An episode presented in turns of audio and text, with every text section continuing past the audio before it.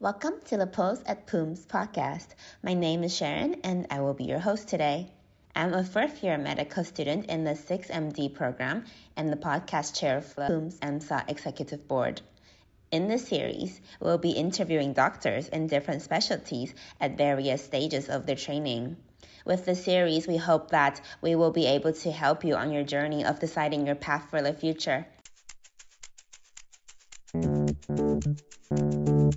So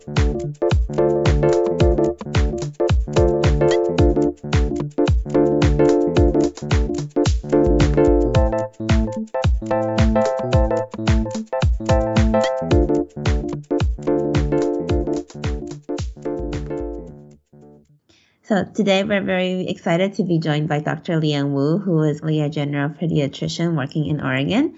Hi, Dr. Wu. How are you doing? Good, good, good. Thank you for having me today. We're very excited to be hearing from you. I'm wondering if you can share some information about you and your previous education. Yeah, I'm happy to. So, yeah, I'm actually from Taiwan and I finished my undergrad in Taiwan. I majored in physical therapy. I went to NTU National Taiwan University. After that, I went to PUMS um, from 2008 to 2012 and then moved to the States to complete my pediatric residency in Cleveland, Ohio. After that, I came to Oregon for my general attending, you know, pediatrics job. What is it that made you choose medicine after physiotherapy? Great question. So I knew that I wanted to be in kind of some kind of medical field when I was in school back in Taiwan. But unfortunately, though, after going to physical therapy, I realized that in Taiwan you cannot actually practice alone. That you you always have to follow the physician's order before you can do manual therapy for your patients. You know what's best for your patient, but you always have to get the order from the physician, and they might actually order something that maybe that's you know you don't think that's enough for the patient so i felt that i needed more autonomy i wanted to care for people the way i could so i decided to go to medical school not to become a you know a doctor slash ordering physical therapy that's why i didn't go into PM&R but pediatrics were you able to incorporate your knowledge from physiotherapy go and now practicing as a physician Yes, especially when we were in med school in Bloomsburg. The first year that for anatomy class, really my education in physical therapy helped me a lot. You know, the muscles, everything, anatomy, you know, tendons and stuff like that. And mm-hmm. now in practice for just the physical examination, it helped me a lot for the, you know, musculoskeletal examination. I know what things I'm supposed to do. If I think the patient needed more checkup, like or other diagnostic tools, I know kind of what kind of imaging I'm supposed to use. So I do feel that the, the education back in Taiwan helped me a lot. And also the clinical rotations back in Taiwan as a PT helped me a lot with sports injury, those things, and that still happen nowadays in pediatric populations. I thought from your previous experience, maybe you would want to go into PM&R. Are there some reasons why you chose pediatrics? And if there are other specialties that you were considering when you were applying? my first interest in pediatrics also started when I was a PT student in Taiwan and I did a rotation in NICU, neonatal ICU. At physical therapists, they have a huge role in PT, you know, in caring for those preemie babies as well for their development, their muscle tones and stuff.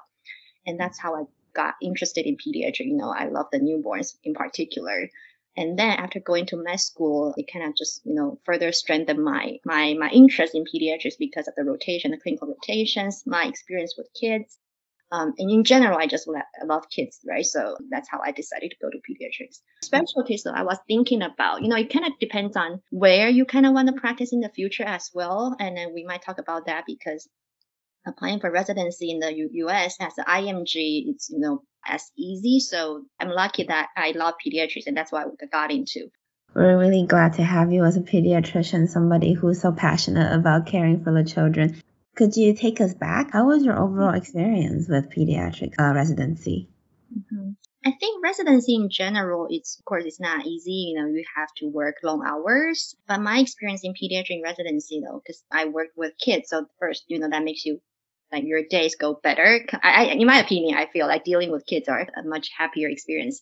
But you also have to keep in mind though, because um, your patients are pediatric population. The other thing you need to learn is about you know talking to the parents. Um, so um, even though you know, so I would say that pediatric, even though you're interested, you love kids, that might not, not be the enough reason to go into pediatrics because you want to know that you're also kind of you know teaching the adults And one very important thing is actually advocating for children because, you know, they don't advocate for themselves. Sometimes they're not getting the care they're supposed to get in the family, in the school or stuff like that. So, um, pediatric residency taught me a lot, especially where I trained. It was in Cleveland, Ohio. So a lot of patients that we served was the underserved population. So I learned to kind of advocate for the, the patients, which include sometimes you might have to call child service, which is not the most pleasant thing to do, but really advocating for the child as a pediatrician. So, in your opinion, if somebody is thinking about pediatrics as their future specialty, what do you think would make an ideal candidate besides being very passionate about um, childcare, about children wellness in general? So pediatric is actually kind of primary care specialty, right? So here in the US, I would say that being in pediatric, you kind of really know the child a lot from the, the, the, the moment that they're born and until their development, their learning, the toddler age, elementary school and stuff like that. And I also felt that, you know, after so many years in pediatric that I feel that I'm kind of in charge of almost everything in their lives, you know, not just their, their, their health, but also their school performance your family, you know, the stress dynamic in the family, because those will all come to your charting, your table that the schools might request stuff from you. Like I was mentioning, child service might be asking stuff from you. Even sometimes the court might be asking stuff from you, you know, as a pediatrician. So I would say uh, you all have to kind of embrace yourself for preparing yourself for kind of dealing with different kind of challenges, not just the health of the child, but many, many other aspects as well. So, like the holistic aspects of life is yeah. really part of the job. After pediatric residency, what are some fellowship or career options for pediatrics? There's many subspecialties in pediatrics. You might have heard about, for example, cardiology, right? So pediatric cardiology, pulmonology, um, endocrinology, or like GI, right? GI is a big one nowadays. There's also some other ones. Uh, the, the other one that I think is very important for pediatrics, the behavioral health. So actually developmental pediatrics.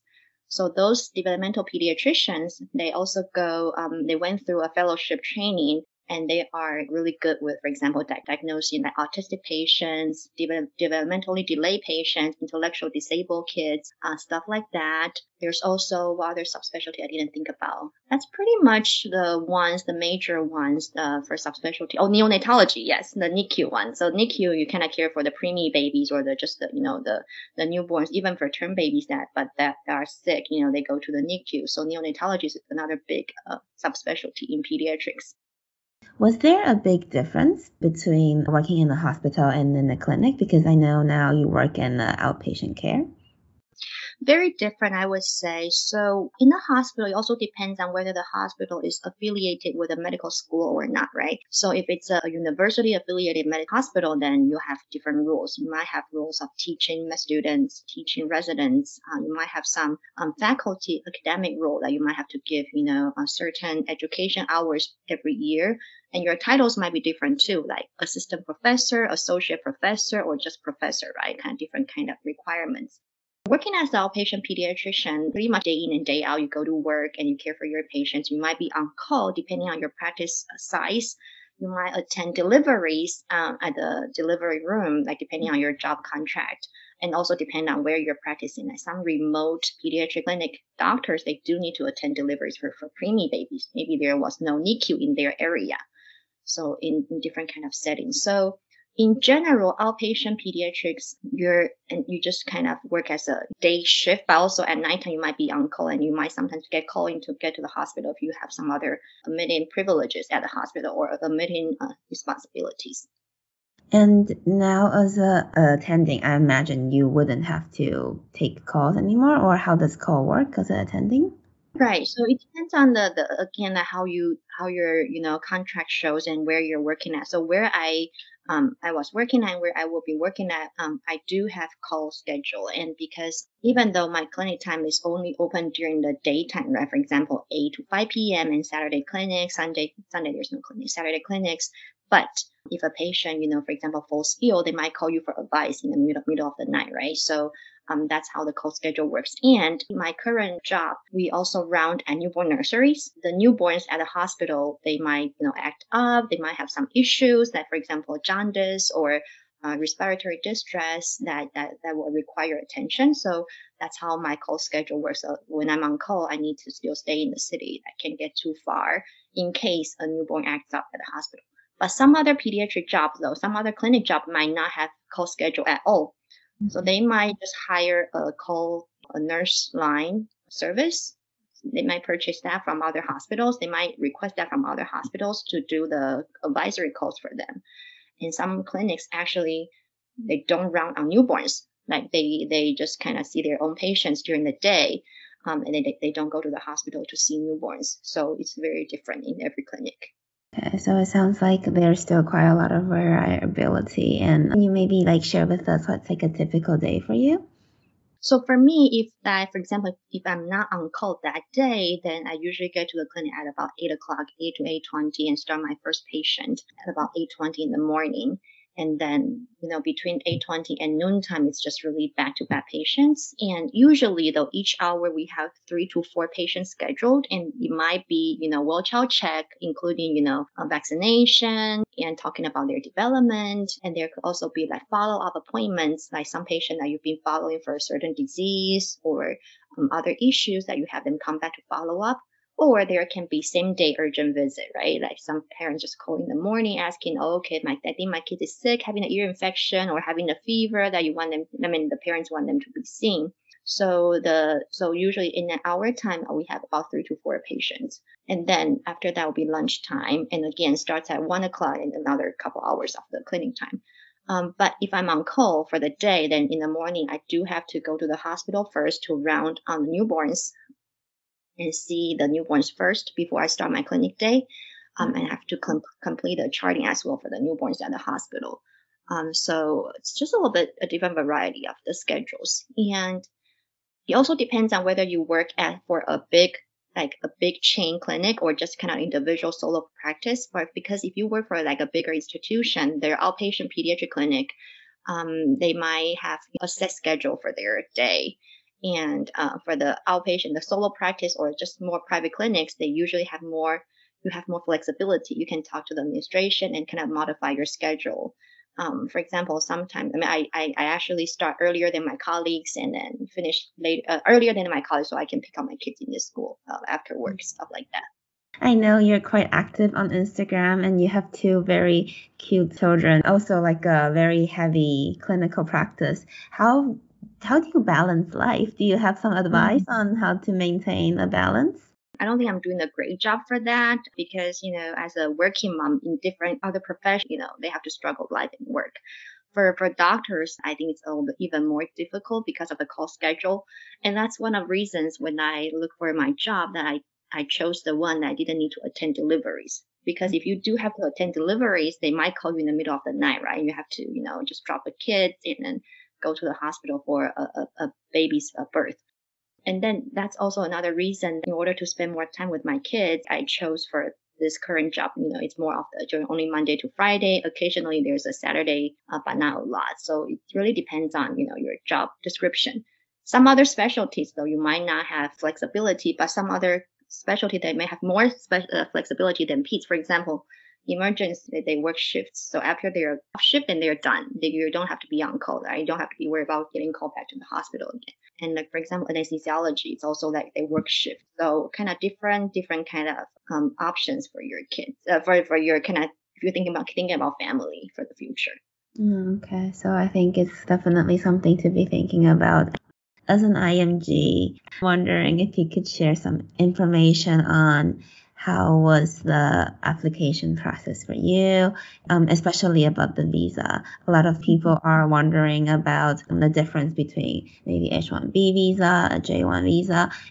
I didn't know that USMLE Step 1 has changed recently to pass and fail. So my experience from 10 years ago might be a little bit different in terms of taking USMLEs but I would think that's still the most important. But in my opinion, like you know, at least get a score or at least get a you know you have to pass USMLE. That's the first thing that they look at, right, when you're applying for residency. And then the extracurricular activities. I have to be honest though, I don't think I had that many. To be honest, I was the class representative for at PUMS for I think from the second year to the fourth year, And I think that was the only thing that I had pretty much on extracurricular activity. And maybe also the neonatal um, research club that I did with Dr. Mazzella um, back then. Maybe that helped a little bit too. So other than that, I would say getting in electives in the States is very important so that you get to know, you know, some doctors here that can write recommendation letters for you. Because when you're applying for residency, they really want to see a recommendation letter coming from a U.S. doctor compared to, you know, a recommendation letter from maybe another doctor that they don't really know. So mm-hmm. that's another thing. Uh, in terms of visa, though, there are different ways to get a visa, right? So that, like you were saying, the H-1B uh, or the J-1. So if you're just a graduating med student and you're going to residency right away, then as an IMG, there's no way you can apply for H-1B visa because in order to apply for that, you need to complete it step three already. But step three for USMLE, you need to graduate from med school before you can, you know, take the exam. Mm-hmm. So if you're just graduating from med school and coming directly to residency, then you, you're not able to do H-1B visa. So that actually just leave you with one other option, the J1. The J1 visa, the other name is, you know, exchange visitor. So pretty much that your home country is sending you out for training uh, because they require they, they, they are in need of such you know professionals to come back to the country to serve in the future after you finish your residency training. So mm-hmm. in, to do that, to get a J1 visa, you will need a statement of need from your home country, usually the Department of Health, um, that they have to state that, oh, I, I allow so and so to do this residency training in the United States because our country is in need of this doctor, this specialty doctor. And that will actually um, not every single country is willing to do that to give out a statement of need because many countries they want to keep their doctors home, right? They want to keep their uh, professionals in their home country to serve their own people. So that's one difficult. That's the first challenge to get, you know, the statement of need. But if you're just coming out from med school, then J1 is the only option to to get in a residency. And then if you are on J visa, if you come to the states for residency on a J visa, then after you graduate you're supposed to go back to your home country. Because again it's an exchange visitor visa that you're you're supposed to go back to serve your home country. So um, there's a requirement that you need to go back to your home country for two years before you can you know apply for a new work visa as an attending in the state. But there's one way to waive that two year home residence requirement which is just doing a waiver job. So basically you're trying to waive that two that two years of the home residence requirement by serving at an underserved area in the United States. And there's actually a waiver program for each state. And uh, each state each year has limited spots for people that, for, for physicians looking for J1 waiver jobs. So the spots are limited. And so that's one, that's one way to find a J1 waiver job. But the other way is to look for the physician and patient ratio. So some areas might not be so under so remote, but they're actually the physician and patient ratio is low, so they need more physicians. So that will also actually qualify for the waiver, you know, program. They, the waiver jobs are mostly for primary care. So pediatrics, family medicine, internal medicines, these are considered primary care. So if are a subspecialist, for example, I know people that did NICU, neonatology fellowship but they couldn't find a waiver job for neonatologists because neonatology is considered too, you know, too subspecialized. So it's not a primary job. So they had to do a three year waiver first as a general pediatrician before they can use their expertise in NICU after they complete their waiver job. I don't know if that's already confusing enough. So, in order to find a waiver job, they had to practice as a general practitioner until they finished the waiver job to be able to again utilize their specialty as a neonatologist, if that's correct. Yeah, that's correct. But I also know one of my friends, she did a neurology, you know, so she's specialized in neurology. So neurology is actually not primary care, right? Mm-hmm. But she, she was able to find a neurology waiver job in Minnesota. So mm-hmm. she, she was able to continue her expertise. She didn't have to do, you know, other things. So she was able to find one for that. So it really mm-hmm. depends on your luck and then the, the shortage of that year, whether you can find a waiver job that suits your specialty. Okay. Well, it sounds mm-hmm. like the visa application process is really something to be planning ahead and to doing some research in advance. Um, as like a attending pediatric attending for at least five years now, um, are there some things that you notice are critical skills that people interested in pediatrics should have? Uh, I would say passion, of course, for every specialty, not just pediatrics. Uh, you want to love the things that you're going to be doing. And the other thing I would say, communicating, right? Um, and that's why most of the primary care doctors do. We talk a lot. We just kind of have to talk to patient and parents a lot about, for example, developmental surveillance, um, and then public health education. And the last two years, we've been talking a lot about, you know, COVID, you know, how to um, keep your child safe, you know, vaccination, those kind of different stuff. So um, I would say, you know, just in general passion, and that's pretty much it, and you know, what you like to do.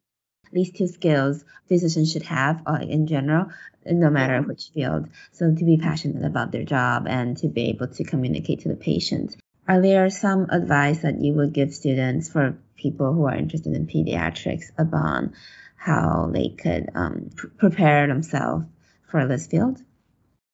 I would say kids are the best. You know, just keep it. Remember that kids are the best. You know, they're so resilient, and then they they surprise you every day. And um, um, really, just to I I never regretted coming into pediatrics. Really, just you know, um, uh, it's really a happy environment. You get to dress up for Halloween, you know, even though I personally don't do that, but you know, you, you see the kids in the clinic, you know, the doctors will be dressed up in Halloween and for different um, holidays and stuff. So I think in, in medicine, medicine is busy, right? Like we, we, we are busy all the time. Uh, we are stressed mm, pretty frequently, but you know, in pediatrics, you, you get to find, you know, the, um, the happiness in, in doing medicine, I think. Yeah. And last of all, I would like to ask you about um, because I know you do a lot of advocacy for um, right now, especially the COVID vaccine. Um, mm. Could you maybe speak about that? Yeah, so um, I started talking about you know, COVID pandemic last year in 2021 with a group of other, you know, uh, physicians and group, uh, other professionals, and they're actually from Taiwan. And we talk on Clubhouse every Taiwan time every Sunday in the morning to like, so talking about different science and evidence-based medicine and the global development currently regarding COVID. Last year, I sent my kids back to Taiwan and my husband. So I was here in the United States alone. So I had a lot more time, more free time. And I felt that if we can all do something ourselves, then we can hope, hopefully end the pandemic together. So I felt that, you know, advocating for a safe vaccine, which is, I mean, it's been shown that they're safe, right? Relatively safe um, and effective that will help us end the pandemic sooner and I would, would be able to reunite with my kids sooner. That was my initial thought, you know, just pretty mm-hmm. much wanting to see my kids sooner. And then so I started talking about that, been enjoying it and, you know, um, I do have to spend time every week preparing for my talk, um, but that also keep me up to date on the most current science and know about the studies that came out, especially for like pregnant women getting vaccines, effects on the newborns, or the child's protection from the you know maternal uh, antibody or different things. So I felt that it helped me a lot. So and then I made a lot of more friends. So mm-hmm. it was it, it's been a fun you know journey.